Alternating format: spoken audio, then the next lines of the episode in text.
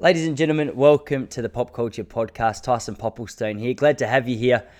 Today on the show, we are joined by Burt Gershater coming at us from Bend, Oregon, in the United States of America. Now, Burt is, for lack of a better term, I guess you call him a life coach, but he's more than that. He's a psychologist, he's a therapist, and he's worked with people from all walks of life, but with a particular focus on athletes, which is where we got in touch with each other. Now, Burt's got a beautiful take on uh, all things life, whether it is sport or whether it's just trying to get your mindset back on track. And he's a great guy just to, to, to pick his brain about these things. So he's 76 years old, and I often tell him that he's the most joyful, happy, uh, optimistic 76 year old bloke that I've ever met before. And uh, I don't think it comes as a surprise. It's something that he's well trained in, something that he practices regularly, and something that we get into in a bit more detail throughout the course of this conversation. So, really hope you enjoy it as much as I did. Welcome back to the show for the second time, Burt Gershater. So, what are you going to tell us, tough guys?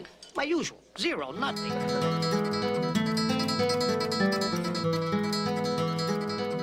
Let me just tell you about a, a theme, okay? That I'm aware of. Today's 4:30 my time uh, in the afternoon.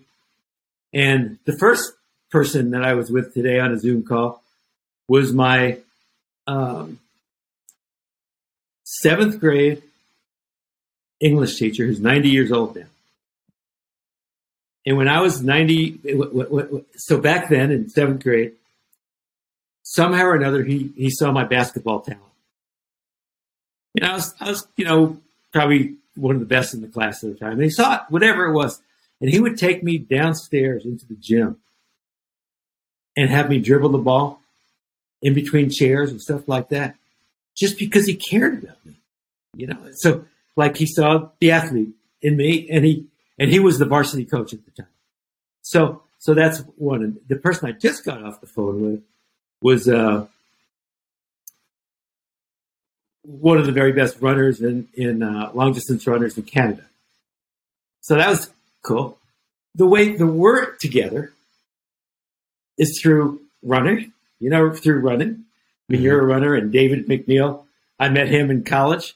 So I'm just I'm just interested in just how this there's themes to things that we don't always notice, but it's a beautiful theme that somehow using our bodies and trying to do the best we can with our bodies and making dedicated brings us together as a community throughout the world.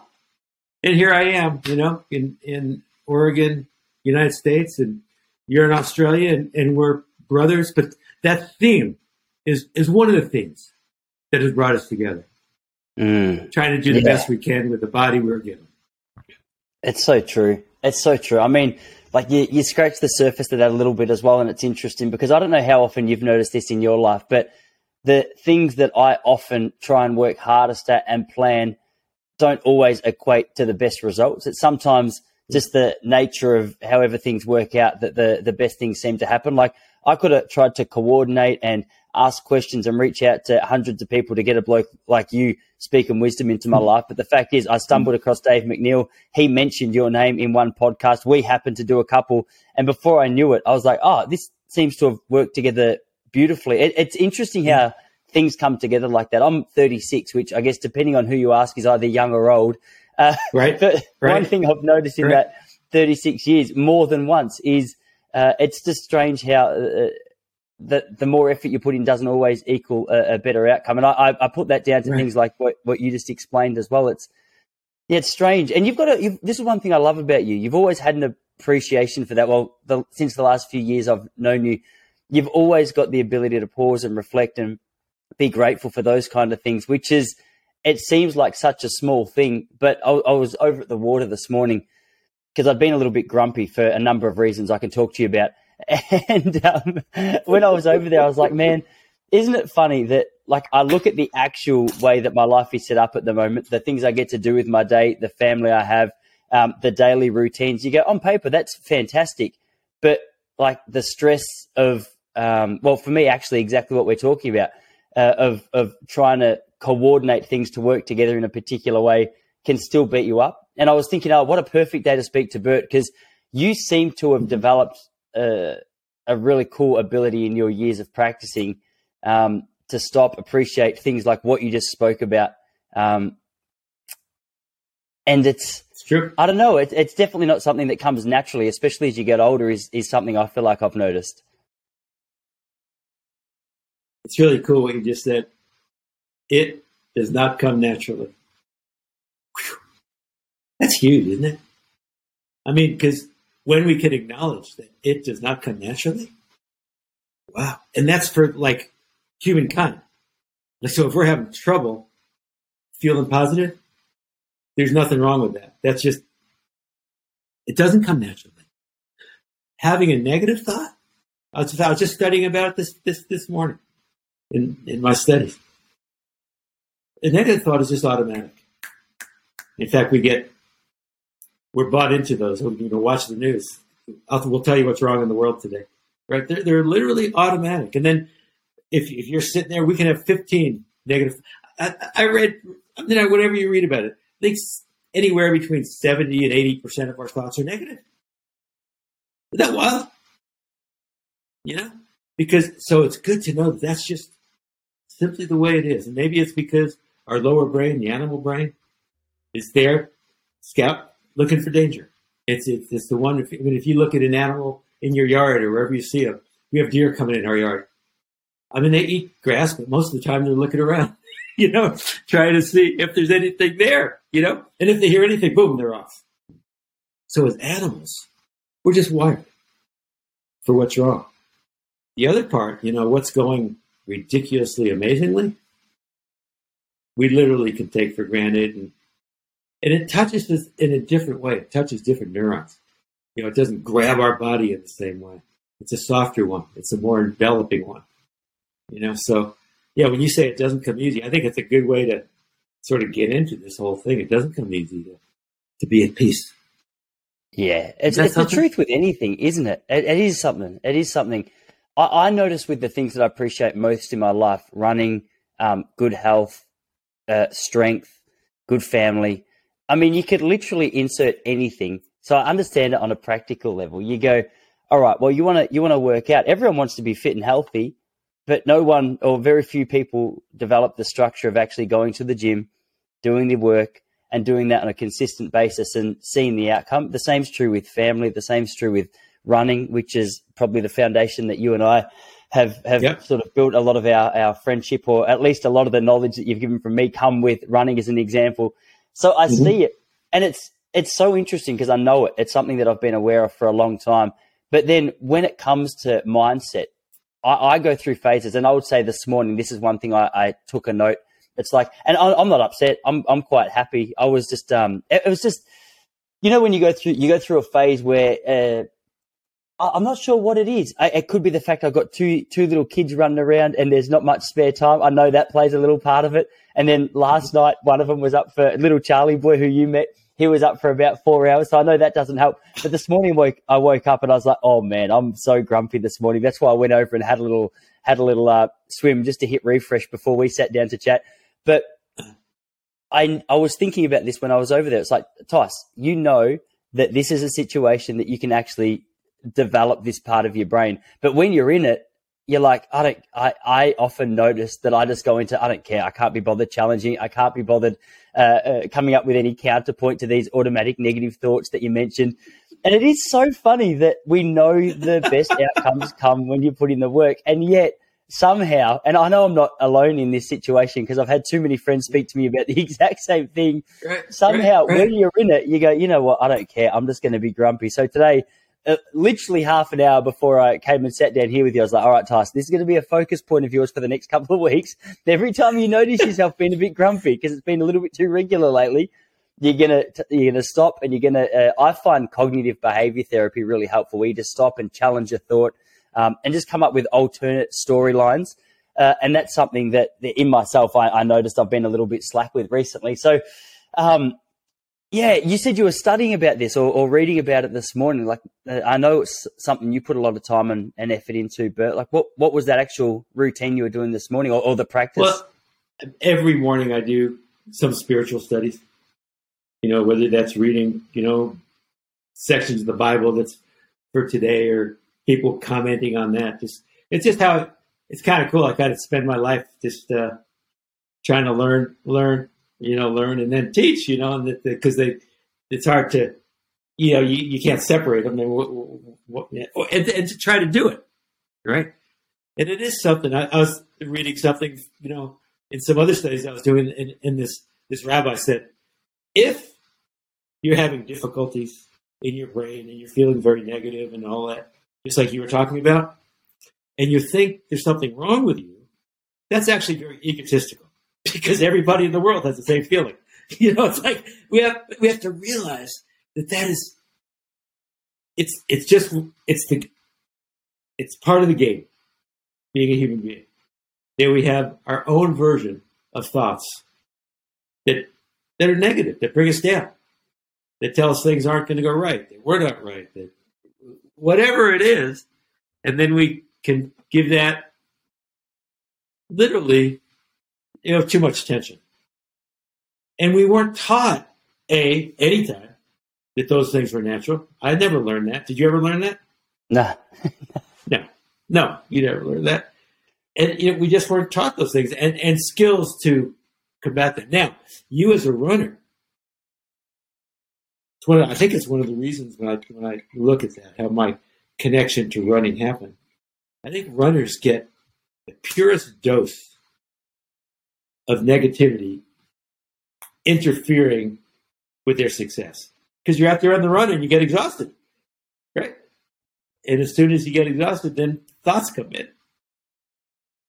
Right? It's just it's built in to to the sport, right? And then in order to become a better runner, they have to learn how to keep going. Right? To not let those negative thoughts run the show. That's and, and you know, some coaches did you have coaches who could talk to you about that? You know, yeah, how, how you manage yeah, that? I did. I did. I um, I, I think it's an area that I'm not sure. I've always been fascinated by it because I've always seen exactly what you said. I noticed in the in the more difficult part of a race, it's very easy for negative voices to come in, and I also noticed there's certain athletes that uh, whether it's before the race, mid race, or, or post race, especially when it's a bad race, they've got a certain capacity to frame it in a more positive way. So I always respected the athletes who were under a lot of pressure. They were expected to win. They were the favorite to win and they went out and actually won. And the reason I love that is because, especially on a big scale, is because you know what's going on under the surface is just as challenging potentially as what they're required to do physically.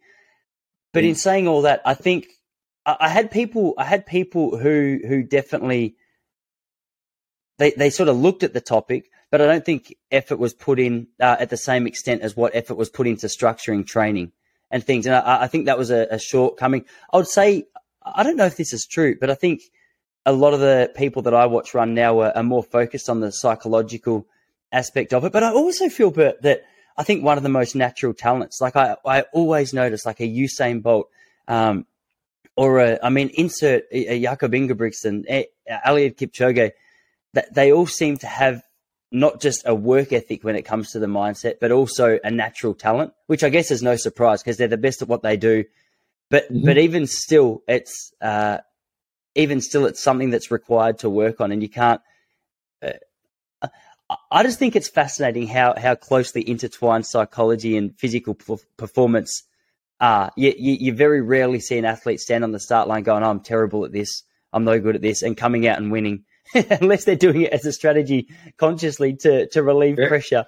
Um, but right. have you noticed right. that? Like I often notice that the best athletes in the world seem to have a more I don't know if it's structured, but a, a bigger focus on the actual psychological part of performance. And, and I think really beautifully more so now, like you were saying. Like I would say that we've gotten better at it. We've learned more across the just across the globe, and ha- how do we integrate this knowledge into everything.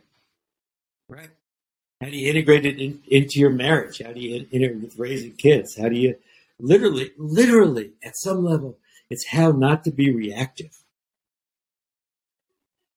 to whatever triggers you, whether outside or inside, and how not to have that reaction run the show. And you said it earlier on. You said that I became aware of it this morning right? You became a, now that is huge.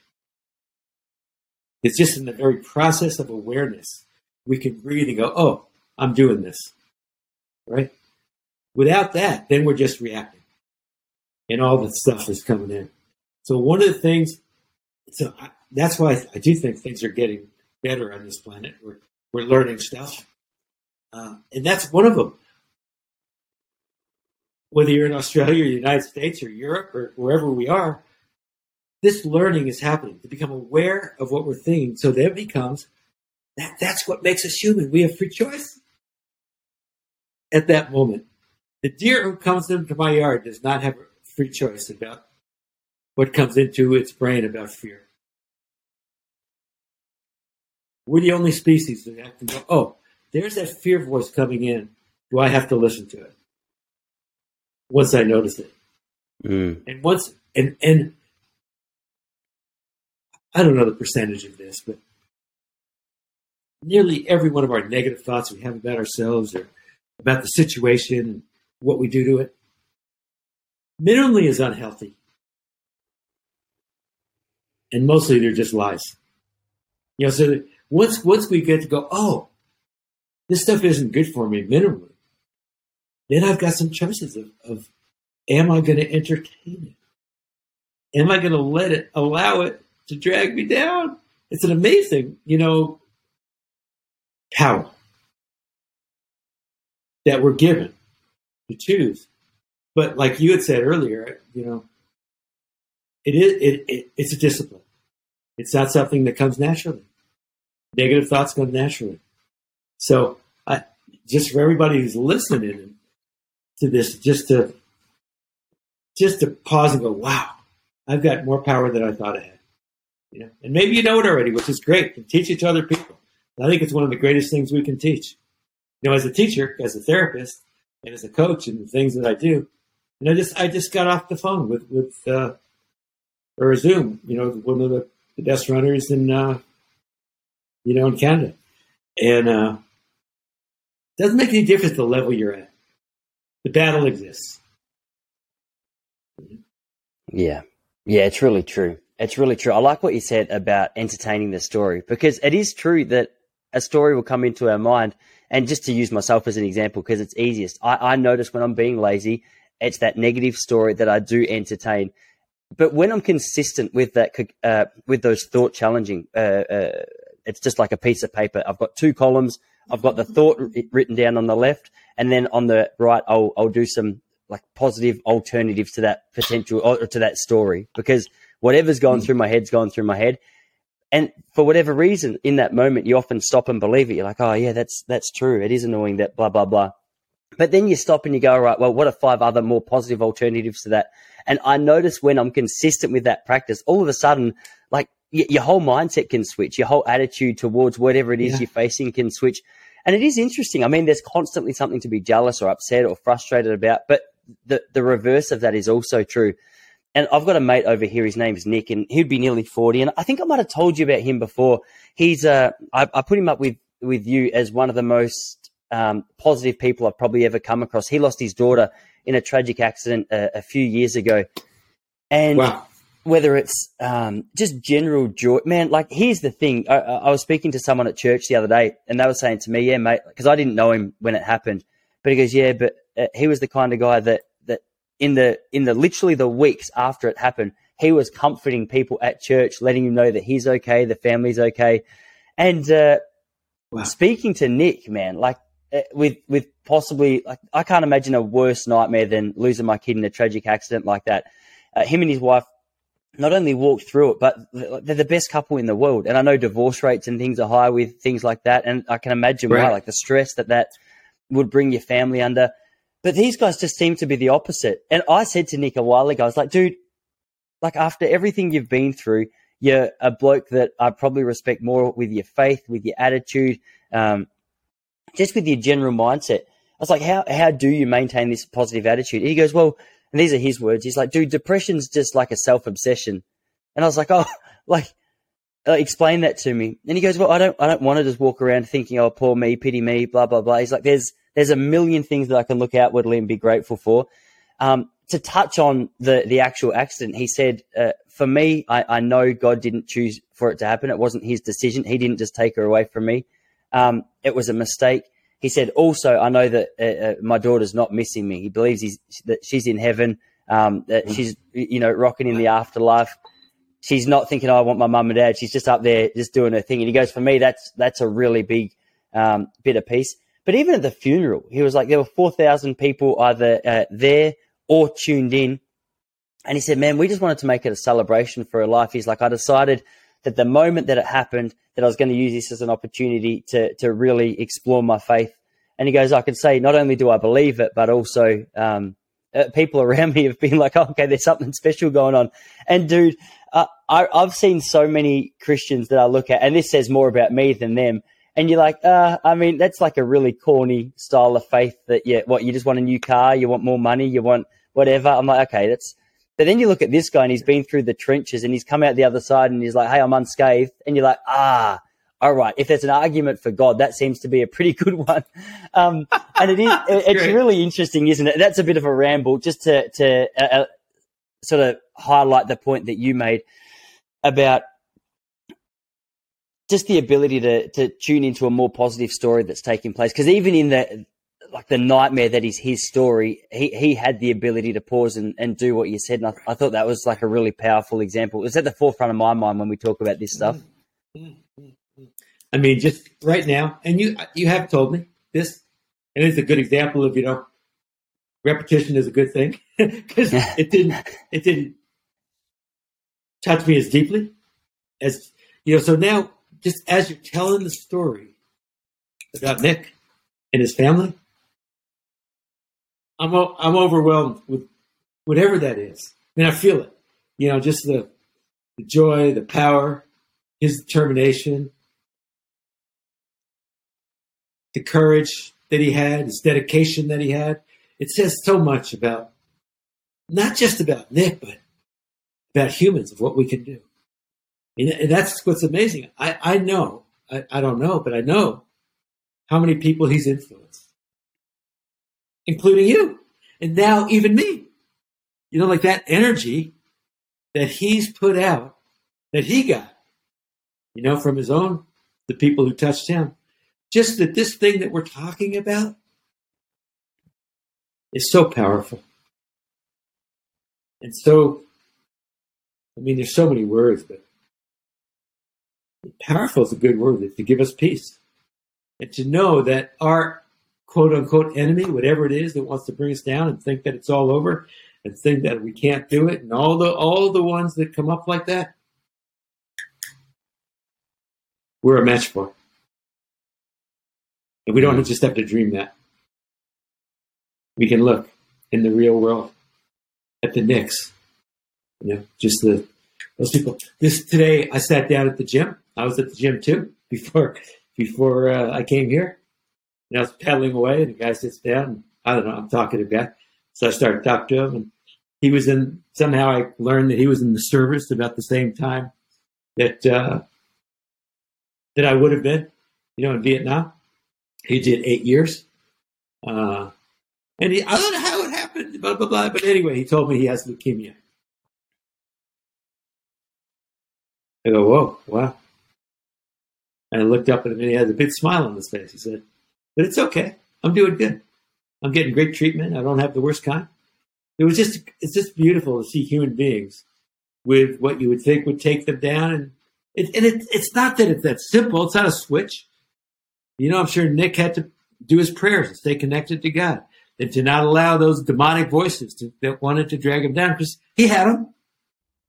They showed up that's maybe that's one of the worst tra- tragedies that you can have, like you said, losing a child. And somehow he was willing, able, committed enough to stay connected to what he knew was the truth and the higher part, the higher power, God, that he could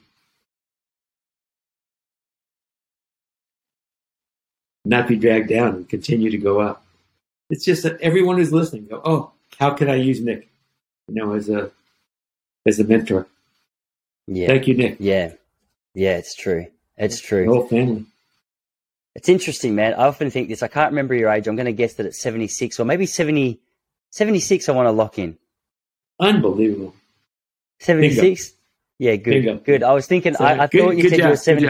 I thought you said you were 75 last year when we caught up in person. Can you believe that was Yeah. a year ago? By the way, Burt, I was talking to Jess about that last night, and it, it, it wasn't quite a year ago. It was nine months, but I mean, we're we're pushing it now. Right, Um, right, right, right. It's interesting though. Like it's it's funny when you meet someone like yourself. Like you're you're very young at heart, and you look young. And I wonder whether it's a. I mean, the beard the beard adds a couple of years just because it says wisdom. Do you know what I mean? Like, and I say that Thank, with nothing thank but love. thank you, thank you very much, Tyson. but um, it's interesting that you. I, I say that because one thing that I noticed, or one thing that I have noticed, not only my, myself but people around you, and we've talked about this a, a little bit before, is is naturally. Uh, or maybe unnaturally, I'm not sure. When you get older, a, a lot of people start to fall into like a more cynical mindset. And I see, I'm in a, I'm in a, a population here where the average age is probably around your age, Burt, but people aren't going to the gym still. This is, I mean, uh, there's a few exceptions to the rule. I've got a mate, Mo, and he's about 74. Every morning he's on his bike, riding up and down here. Looks great. But it, it's interesting to me. Uh, uh, I guess this sort of just further digs down into what we're talking about. There's some element of youth that stays with people when they're aware of this mental element of, of their being, but also the physical element of their being. And I know that you're a big fan of the bike riding and you're still keeping healthy in the gym and things like that. Is that a conscious thing to you uh, as an investment into actually just feeling good? What, what's the reason behind you going to the gym? Because I, for me, I love going because it, it keeps me fit and strong. I love that. But I also love the idea that at 36, I look at myself and I go, okay, when I'm 76, I want to be like you. I want to be able to rock around. I want to be able to be fit. I want to be able to be healthy. And I also notice how much hap- happier I am when I'm working out consistently. So, I mean, you just mentioned that you were there, so I was curious to find out why it is that you are you've got that part of your routine locked in as well. So, um, I'm a very, very, very, very fortunate human being. I, my daddy, Michael Gershater, Maurice Michael Gershater, whose parents are immigrants from Russia. They fled Russia. They didn't leave Russia to go on vacation. Did they? they fled it because as Jews, there were pogroms and they were killing them. You know, literally, that was it. At the turn of the century, it was going on for years. So they said, I, we can't live here anymore, so we're not going to survive. So my, my dad was, was a child of those people who came here. And I know you're asking me about working out. Somehow or another, my dad, in his in his life when he was born, figured out he was a jock, and he loved to do stuff. And he played handball and basketball and golf and tennis and whatever he did, he was just a jock. We saw a lot of pictures of him on teams, you know, stuff like that. So when I woke up in the morning, my dad, and I can't thank him enough because he came from this place of hell, of tragedy. That's what his parents experienced. Somehow he came to America, get, literally, we say God bless America, which was free. And he learned to do this. Every morning he, he would wake up, and when he was making his coffee, he was doing calisthenics.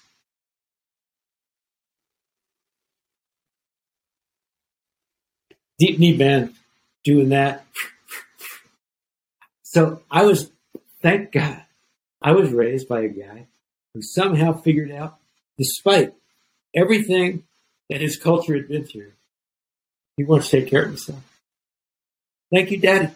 I thank him every time I get on a pair of skis. You know, just he took us to the mountains, and I thank him just looking at the mountains. You, we now we moved to a town where you can look look out your window and see the mountains covered with snow. It's a beautiful So- town. Yeah. Ben, Oh, I'm, yeah, well, yeah, you saw Dude. I, I Yeah, wish I right. could move there. I, I love that place. Oh, it's so beautiful. So when you ask me how did I do it, I was blessed to have a to have a daddy who dedicated his life to that. And and when he was probably about my age, he went to the doctor and he said, "I can't hardly walk. I can't play tennis anymore." And the doctor said, uh, so they did an evaluation, a preoperative pre-op evaluation, like they always do. I just had one the other day for for a surgery, and after it came back, and the doctor, the surgeon said, "You know, you've had uh, you had a heart attack, and at your age, you know, I'm uh, I'm I'm nervous about doing any kind of surgery with you." And my daddy said, "You know, if I, if I don't uh, if I can't play tennis, I don't want to live." He was 76, 77 years old. But they said, okay, you know, you can sign off on it. And, you know, I, I knew the risk. And uh, then he would call me every once in a while in recovery. And he was having his knee replaced. Uh, he said, I'm out hitting golf balls right now. Don't tell mom, you know, because he, he, he wasn't supposed to be doing that yet. And literally at 82 years old, he's playing tennis. He served. His team was winning. He had a heart attack and died On the court. on the court.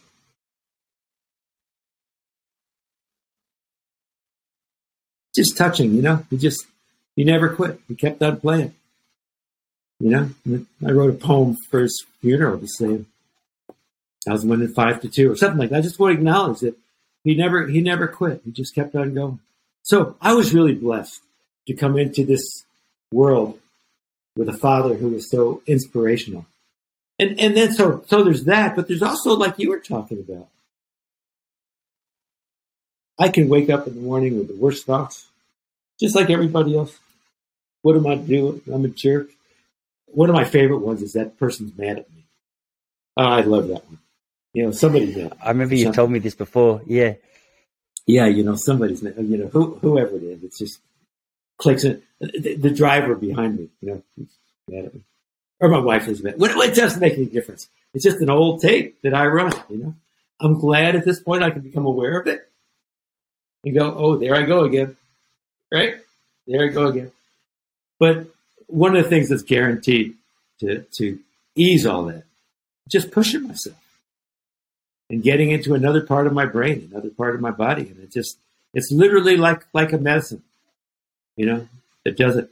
I've got this new workout. There's a machine that they invented for cross country skiers. You don't have to be a cross country skier, but it's like double pole So it's cables. I don't know if you ever see it. Have you seen it? We've got it at our gym, but we need those because the snow's uh, very average around where we are. yeah. So, so literally, I, you know, I've been getting on it. Besides just doing it, I go for these.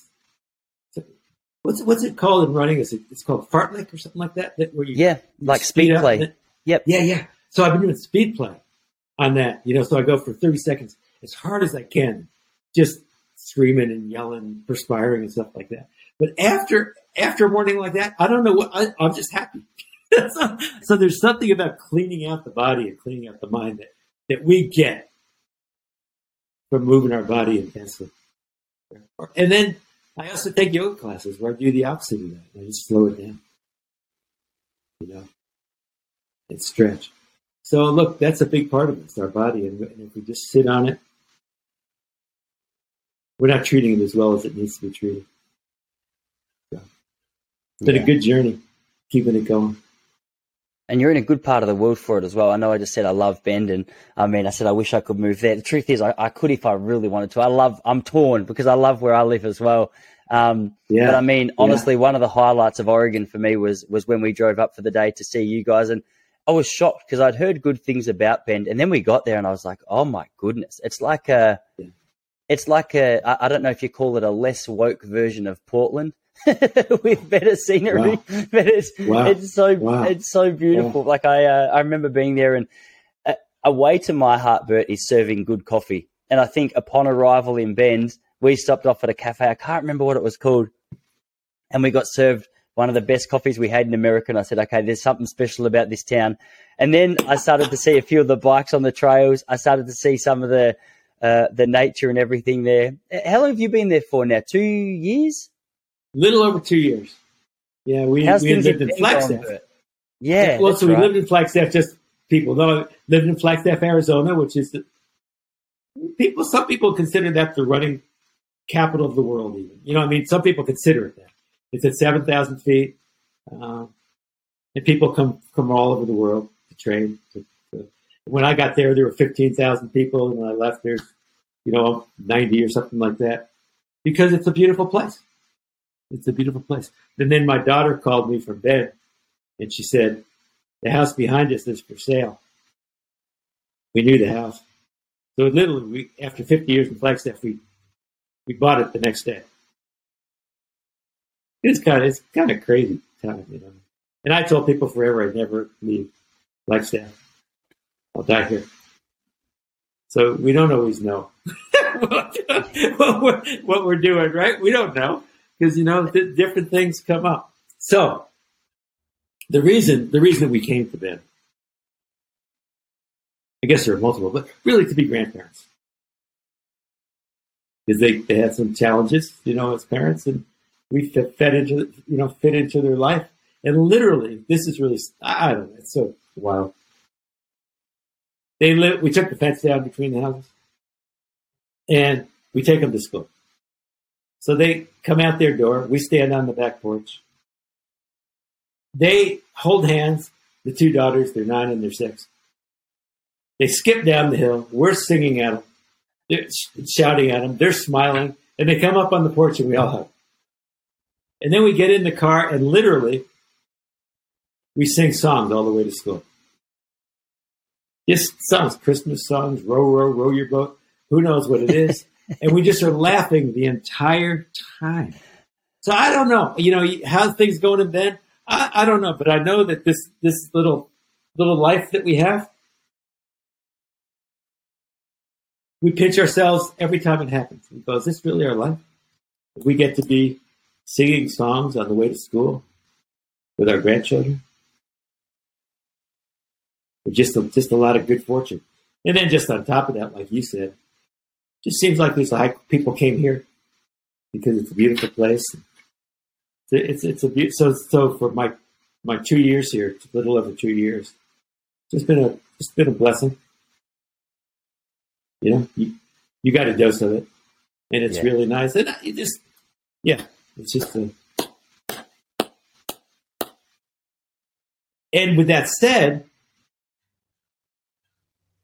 it doesn't, you know, we can be in heaven in some physical place, but we still have to deal every day with, with our with our mind and our brain that, that doesn't care about heaven. You know, I, I can be driving. I could, I, I could be driving, you know, and seeing the most beautiful view in the world, and all these negative thoughts are there. You know, so it's like it's not like we can do anything that's going to turn off that switch. So now we're back to what you were talking about. What we were talking about. is like how do you just know that that's part of our deal? You know, how do you, how do you manage the ongoing negative thoughts and darkness so we can literally be so joyful and just pleased that we're here? But it's but it is as a runner, it is a practice. It's a discipline. Yeah, yeah, it's true. You said you were um, in the gym as a way to, and I can't agree more about, just to touch on what you said earlier, one of the best antidotes to anxiety and stress is that real intense exercise. And I got a taste for that because I, since I last spoke to you, Burt, I decided I'm going to run the Melbourne Marathon this year, which is six months away. So I haven't been, I haven't been competing at a high level or um, training specifically or with any real structure, but I've been doing right. something every day, whether it's yoga, running, gym. I'll, I'll do something. And, uh, one of the things that I noticed and that I loved was getting back out there and just going out and I did a couple of just hard sessions where I might have done like six by a K with a minute recovery or we call it a Mona fartlek, a speed play. Mona's yeah. an Australian yeah. distance runner. Yeah, you might know that session. Um, yeah. And to get to the end and to be like hands on your knees, really working hard. 15 minutes after that, I'm like, I feel fantastic. So that's been, that's been incredible.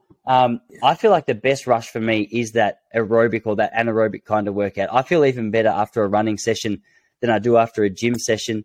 Um, and you mentioned the, that that workout that you're doing on the uh, the cross country ski machine, yeah. amazing. Are you still getting out on the bike? So it's been winter here,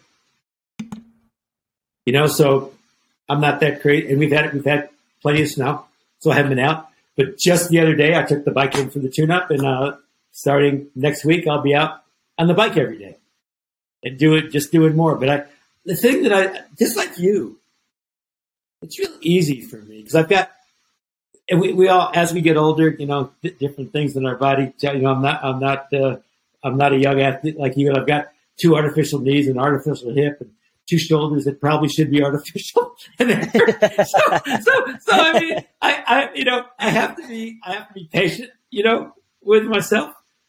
On the other hand, pushing myself like I've been doing is heaven. And as long as we can do it in a way that isn't hurting our body, it's heaven. So so the anaerobic stuff is there's there's definitely something magic about that to push yourself for, and then that that part like you know to, to just to push and then to rest and to push and to rest. So it's it's it's really been heaven for me. So I'm looking forward to getting on the bike probably in a few days to just you know get it from the shop and go out and uh, push. You know, just, Yeah. just- Are you- are you- doing and, and, and I do like and I do like being outside. There's no question. Yeah, yeah, hundred percent. Yeah, I feel like the, the the thing I love. Oh, one thing that tears me up is I'm about what am I about like a mile and a half, two miles, mile and a half from my gym, and some days I walk there in the sunshine because we've got like oh, I wish you could be here, Burt. Like I wish you could see it. Just across the road from us, we've got all this bushland, and in the middle of all the bushland, it's a, a, a dirt trail. They call it Lovers Track, and Lovers Track, it's unbelievable. So it's just um, uh, uh, like real Australian coastal kind of. It, it's like a postcard essentially. I look at it and I go like you. Wow. I can't believe I can't believe this is where we live. But there's a, a track, lovers track, and I walk up there, and then half the half the time I walk to the gym. I go, I don't I don't want to go inside to the gym because this is just it's too nice. Like I feel like the exposure to the sun is another one that I've got a real appreciation for lately, and I'm not sure what what it's like in the states, but Australians are are obsessed with uh, skin health, and I guess rightly so because skin cancers are sort of through the Yeah, roof over here. Yeah, yeah. But it, it's so strange that um, I, I find it hard to wrap my head around how it could be bad for you because it's so unbelievable when you're out there in it. So sometimes I'm halfway to the sun. I'm like, sure, uh, halfway to the gym, walking in the sun, going, I, I can't believe this is bad. I don't want to go inside. Like, how do you go? Do you have a preference for working out? Obviously, uh, what I'm trying to say is it's a two for one deal. If I feel good when I just work out at the gym, I feel double good when I've done a hard workout and I've copped a bit of sunshine and a little bit of the elements being outside on a trail I love. So yeah, no, it's it's it's it's, it's love talking to you because I mean it's it's sort of one of life's life's big challenges. You know, how do you deal with the sun, which which is which could kill you, and on the also could keep you keep you going, you know, forever. Because if we didn't have the sun, we wouldn't be alive, right? You know, and it, so how do you appreciate it, but also protect yourself from it? I, I think it's you know, if we're sensitive and we get get skin cancer, I've had a few skin cancers. Nothing too serious. So being outside is heaven for me, you know. And I, I probably have not been as careful as I could be, but I know people who are extremely careful and still get it. So I, I don't know. Being outside is, you know, in, in my practice, uh, I'm a counselor. You know, that's a big part of what I do. Early on, I say to people, "What's your?" Because I want to know what their spiritual life is. Because if I don't know, that could be a, a huge part of how they're going to get better, right? And so I so I always ask them. You know, so what's your spiritual life? Tell me, tell me about it. At least half the people say, My spiritual life is when I'm outside in nature.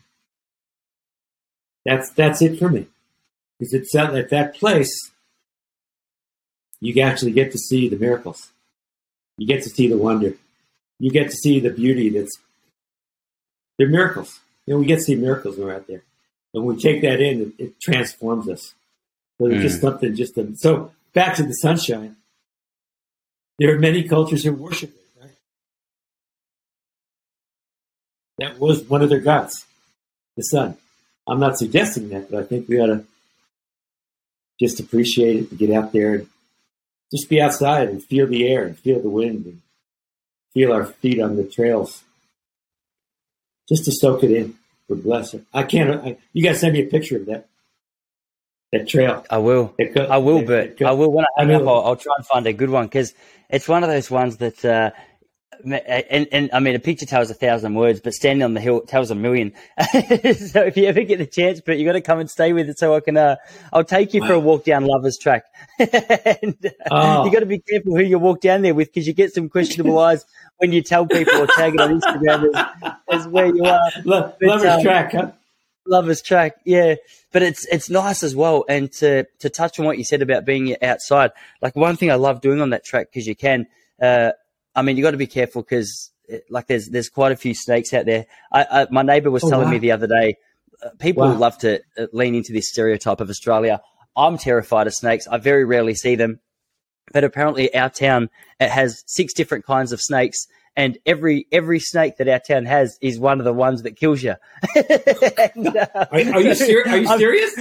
Really, really. But um, wow. So so lovers track. It, it, sounds funny as well because I feel like one of the things that uh, I noticed a lot in America was people half joking but half serious would say to me, oh, "I could never go to Australia. Like I'm scared of snakes." I'm like, "No, no, I'm scared of snakes. Like I'm." And thank God I, I very rarely see them. But um, I mean, I mean that's the rent. That's the skin cancer equivalent of the sun. You can live here, but you got to know that there's a few dangerous things around.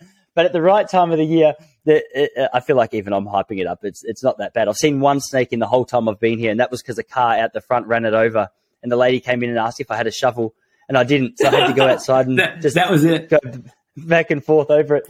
But um, this track that I was telling you about, like the next level up, is like just getting your shoes off and actually like the idea of grounding or the idea of actually just letting your feet hit the dirt is something that I've really learned to appreciate. I don't have any evidence or any sources to back it up, but I've read that um, uh, uh, I think it's to do with inflammation, but I think it's got to do with there, there's some weird interchange that happens when your bare feet hit the the um, the raw earth, and I'm not hundred percent sure. Uh. What it was explained, and uh, I wish I could give you a little more detail because I sound like I'm just doing some bro science right now. But uh, I, I notice whenever I, I, try and do this each morning, if it's not bucketing down with rain and the, the chickens haven't pooed too much, I'll just go out in the backyard and I'll, I'll go for a bit of a wander because we've got quite a big backyard out here, like a lot of grass. Um, at the back, we've got our chicken coop. So I'll go find the eggs. I'll feed the chickens.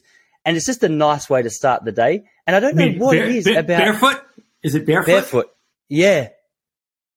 Yeah. Wow. Yeah, and I, I, love it. Like there's something that just feels good about that. And you look like the ultimate hippie, especially if you're walking from where I am all the way to the gym, uh, because not that many people do it. But it's oh, wow. it's this unreal feeling. And I've tried to read like read into it a little bit more. Uh, obviously, the the lack of what I can tell you shows I probably need to retain a bit more or read more still. Um, yeah.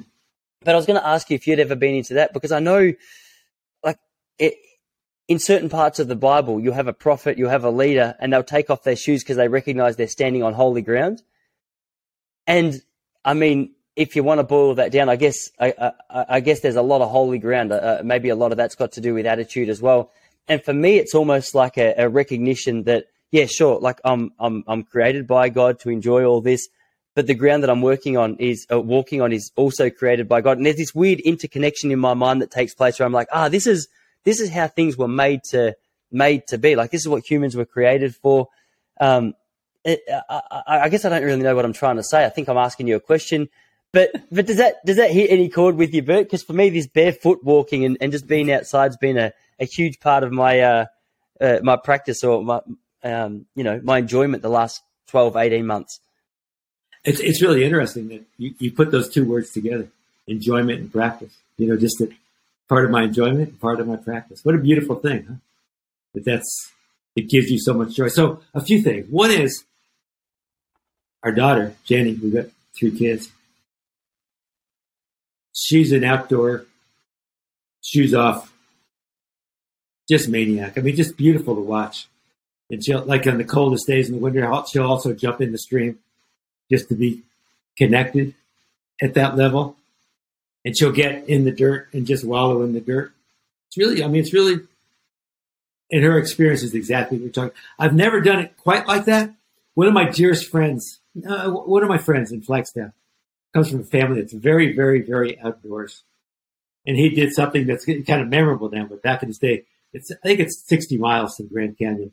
He walked there barefoot, you know, and I, I think actually naked too, because he was the trails and stuff like that covered himself up. But, but that's a memorable thing, and people who know the outdoors and Flagstaff know about you know our buddy, and that's what he did, and he did it barefoot. And what we know is that you know tribal people, that's what they did. You know, it wasn't like they wore Nikes. You know, there's something about being connected to the earth. So it's really cool that you have found a way. And we all find our way. Some people do it through music. Mm. To find that. Yeah, so you know, like I was I was in getting some coffee the other day, and I was standing next to a guy in the middle of wintertime, and he was wearing shorts and flip flops, and I go, "What the hell, man?" What are you, what are you doing? he said, I just came back from the river. I, I took a swim in the river. Yeah, sort of like my daughter. It was a, really a cool conversation. He said, I get something out of that that I can't get any other place. You know, that cold weather. And I said, well, I don't, I haven't done that yet, but I did take a cold shower this morning. And he said, oh, I'm going to bow down to you. You know, it was just beautiful, you know, to share our, our cold water experiences, you know, to do Yeah. that. And I think uh, it's kind of just as you're listening, just going, everybody has our place that we find this joy. I know I, when I'm out actually cross country skiing, shooting across the hills and gliding and using my whole body, there's joy. But it's more, it, joy is a good word because that's a, that's a beautiful high. It's beyond happy. You know, you just feel deeply connected and ecstatic in a way. And there are Mm. ways, and, and you said when you walk on the on the dirt, something happens, right?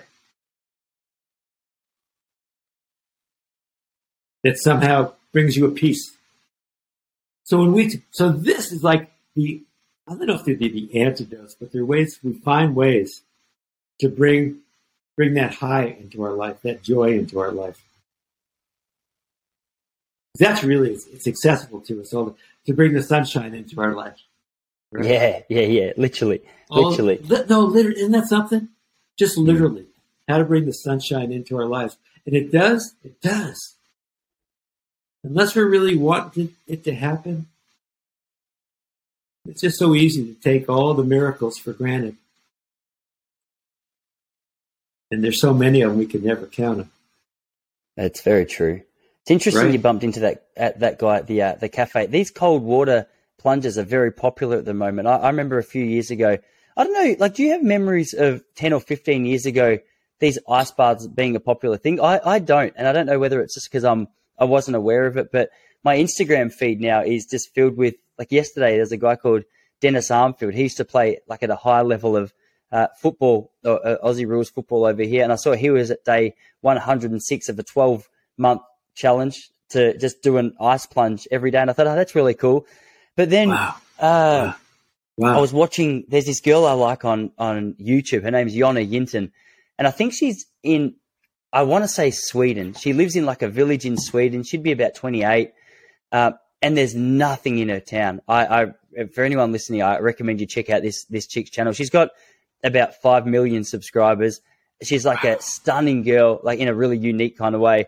But she she makes like everything that we're talking about. So she's a, a filmmaker, but she'll she'll go out and she's just really really in tune with nature. So and one thing that she does is each winter she'll go and cut a hole in the ice uh, at at the lake just down the road from her. And she says that it's her welcome to winter because for a long time she used to hate the cold months. But for her, the the idea of going, okay, winter's here, uh, I'm gonna fully immerse my like literally immerse myself in it as like a welcome, and that was part of her practice. And she talked about some of the benefits of that and what she likes about it. But then, uh, what I like about it, she also to to go even deeper on what we're speaking about. She's really big on painting, but rather than just buying paint, she'll go out and she'll pick her natural blueberries and she'll get some stones and some sand and some mud, Wow. and then she'll create the actual pigment and she'll create the actual uh, foundation of the paints out of the environment around her. And for her, that's her thing. And I was, as I was watching, I was like, it's such a an interesting approach to painting, but I fully appreciated what she's doing because I'm like, yeah, I love the idea of being barefoot. People love the idea of submerging themselves in water. This chick loves taking elements of nature and putting it on a canvas. And I thought, isn't it interesting? Like, the, just to echo your point, uh, or to put an exclamation point uh, uh, next to it, is we, we've all got our thing. We've all got our thing, and and there's something about it uh, that stands out. Like, there's a reason she's got five million people following it. Not only is she great with film and storytelling, but I think something that she's doing is is like resonating with so many more people who might not get the chance or haven't structured that into their own life. Oh, so great. I mean, she is just to sort of look at this everything we're talking about. She's there are people like Nick, and there are people like this woman, and we're so blessed. You know, they're like the archetypes, literally the archetypes. You know, they they symbolize whatever it is they're doing. You know, Nick is able to overcome the biggest tragedy you could have, and to still be joyful. And and this blessed woman, she goes out and dunks herself in ice and does these things. and we can, and they become inspiration. Then we can go, oh, what can I do? You know, what can I do? And the, you know, the, the, the fellow who was next to me in the coffee shop. I mean, he just we get we do we we uh we've got two jobs. I mean, not two jobs, but like each one of us. At some level, one of our jobs is to inspire other people, whoever that is, just by doing what we do, and the other is to appreciate where we get our inspiration from and keep on learning on this journey. Because the journey is is never we don't reach there. We just keep on learning along the way. I think you, you had mentioned something about my learning you know every morning. It's it's just cool for me. You know and for each one of us they'll oh i can learn something new today. And that that that that's one of my highs for sure. You know if i were to think what's one of the things that i do besides working out regularly? Just to read something and to learn something every day to keep my mind and my spirit going. Each one of us finds some way to literally keep our, our candle, our spark, right? To keep it shining. And we're all Yeah. unique. Everyone's every one of us is we're different birds. Right? And that's uh our differences. Somebody I heard recently said the thing that human beings have most in common are our differences. yeah, that's a good point. Isn't that wild? You know, and I and I think one of the ways, literally, you know, it's, it's it's a little different topic, but one of the ways that we can, it's so so easy for people who are different for a judgment to come out, which is just another another one of our negative thoughts, right? Just another judge, but but to when we can uh, literally appreciate differences, that makes us higher too. You go, oh, they're different than me. They think, but still, they they got a heart, they got a soul, and to appreciate that, it's one of the ways that w- one of the ways as as as I would say a culture today that we get stuck into negativity. Uh, it sounds simple, but the news is designed to take us to negativity. And in the past five years of my life, I, I literally just stopped watching. And people say some people they it's irresponsible, but I also don't want to spend that much time in my day learning about every bad thing that happened in the world. Because then I'll come out of that time talking about every bad thing that happened in the world. And then I'll go to sleep thinking stuff. I, I think, you know, for me, it's one of the things I've done is just to clean up because I get too sensitive and I take it in. I think there, there are ways that each one of us can think about how do I, all the different ways I can, I, like we talked about ways to identify negative thoughts and then to go to other directions. And then we talked about how do we go into the beautiful places and walk in the dirt, dirt and have joy. So we're both how do we add the joy, but how do we decrease the negativity? It's an ongoing deal. It's not just a one way deal. So, Yeah. I wanted to share that part of it. Like That get- that moving, get- yeah, yeah, yeah, for sure. No, I understand. Like the the getting addicted to the news, I think is a huge thing. That's one thing I struggle with as well. I don't watch it either, and I, I don't watch it because for me it was yeah uh, for a long time it was a, a wrestle between like okay no you need to stay informed, but then it's like why why do I have to stay informed on these seven stories that I've been told to be informed about? And the only thing that it was doing for me was making me uh, slightly more versed. So if I went out with someone and they raised it to me, I could talk to them about it with like a little more awareness of what they were saying. But apart from that, was I was I doing anything to change it? No. Was I was I making any huge changes? Like there was nothing that I was doing differently apart from feeling feeling negative for for watching a news story. Um, yeah, it was.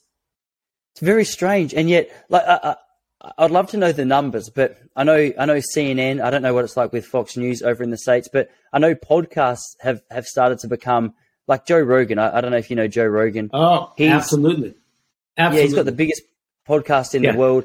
And a reason I'm a big fan of his, and the reason for that is he, he'll he'll speak to anyone for, for a long period of time, and he'll ask difficult questions, and he'll challenge the norm. And he, he's not being paid by anyone, as far as we know, to Right, say any particular right, thing. right, right. Um, whereas, like you get a Fox, you get a CNN, uh, you get the equivalents here in Australia, and you just know before they say anything what their opinion on everything's going to be, and and you understand that. And Burt, this has been crazy to watch. I don't know if you've been following the Elon Musk takeover of, of Twitter, but one thing not. that he's done. not. No, uh, this is one thing. Say, I say I don't follow the news, but I've been, I've been sucker punched by this story. Um, one thing that's so interesting about him is on Twitter, which was a very sort of um, like progress, far far left leaning thing that that it was very narrow. Uh, what what could be spoken about on the platform? Essentially, there was like a, a, a bias which was heavily favoured towards like the Democrat to use American political parties, Yeah, yeah. and and was a little hostile towards uh, Republicans. I mean, there's there's so many uh, examples to to back that up. That's just not.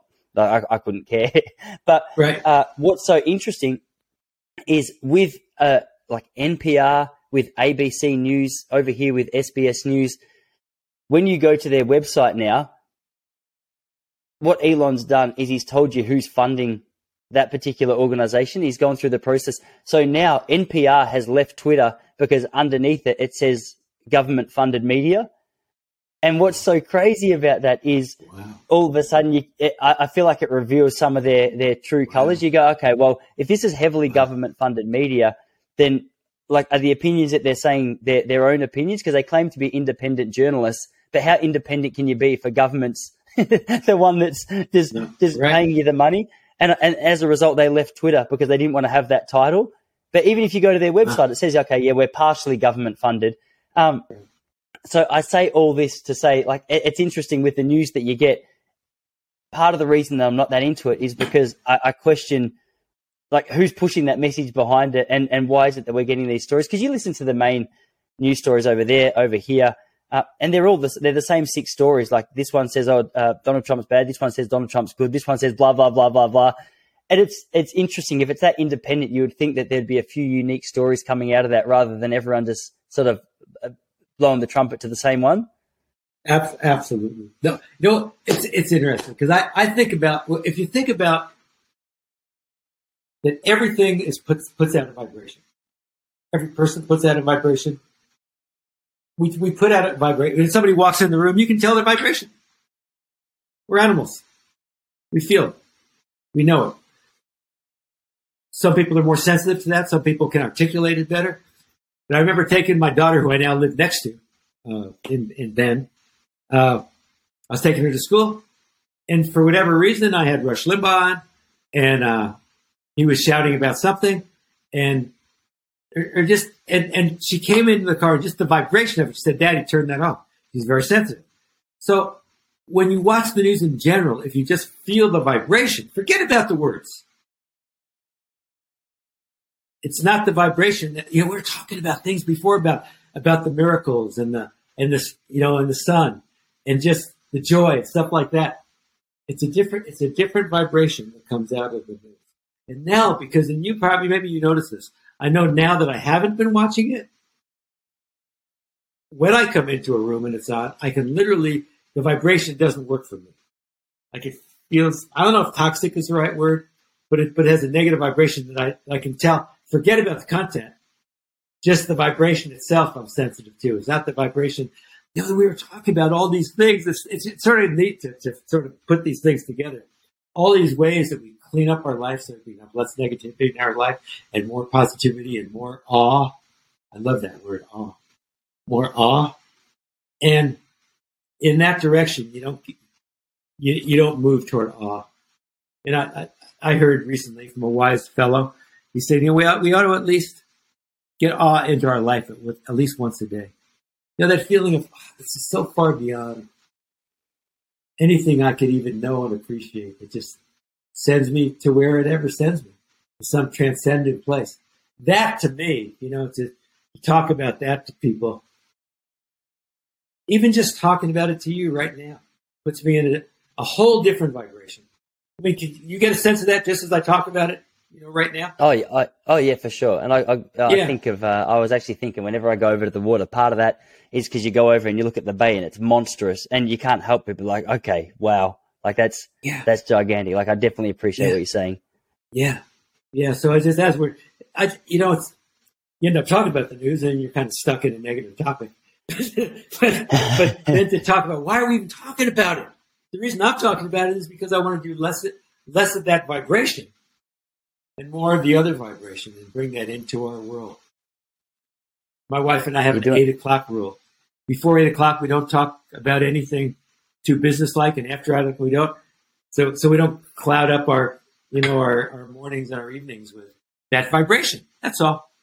Such a good idea. It's Yeah, such a good idea. Well, but well, it's definitely noticeable. A part part of the reason I love talking to you is is because exactly what you're bringing to the table is uh is that love, that that vibration, that that real good energy. Um, doesn't matter what way you explain it, wh- whatever spirituality you're from. I mean, it's a it's a compliment. So. Thanks for being here, Burt. I uh, I'm going to let you go because I know it's it's pushing dinner time over there, and uh, I'm sure you've got something delicious coming up your way. So, I uh, I mean I've eaten there. That's why I say that with confidence. So, uh, I won't uh, interrupt that. But have. man, it's it's so good to see you again. I, uh, I I feel like we always start and end a conversation by saying, "Hey, it's been too long. Let's not leave it that long." And then the next conversation starts that way. So, uh, but nonetheless, whenever we catch up, it's always a uh, it's always a massive plus for me. And uh, yeah, I know the I know the listeners will be feeling the same way. So, thanks for being here, Burt. It's, uh, it's been a pleasure. What a complete joy. One more time. God willing, we'll have many more. Thank you so much for having me on. Awesome, Burt. We'll see you soon. All right. See you later, everybody. Take care.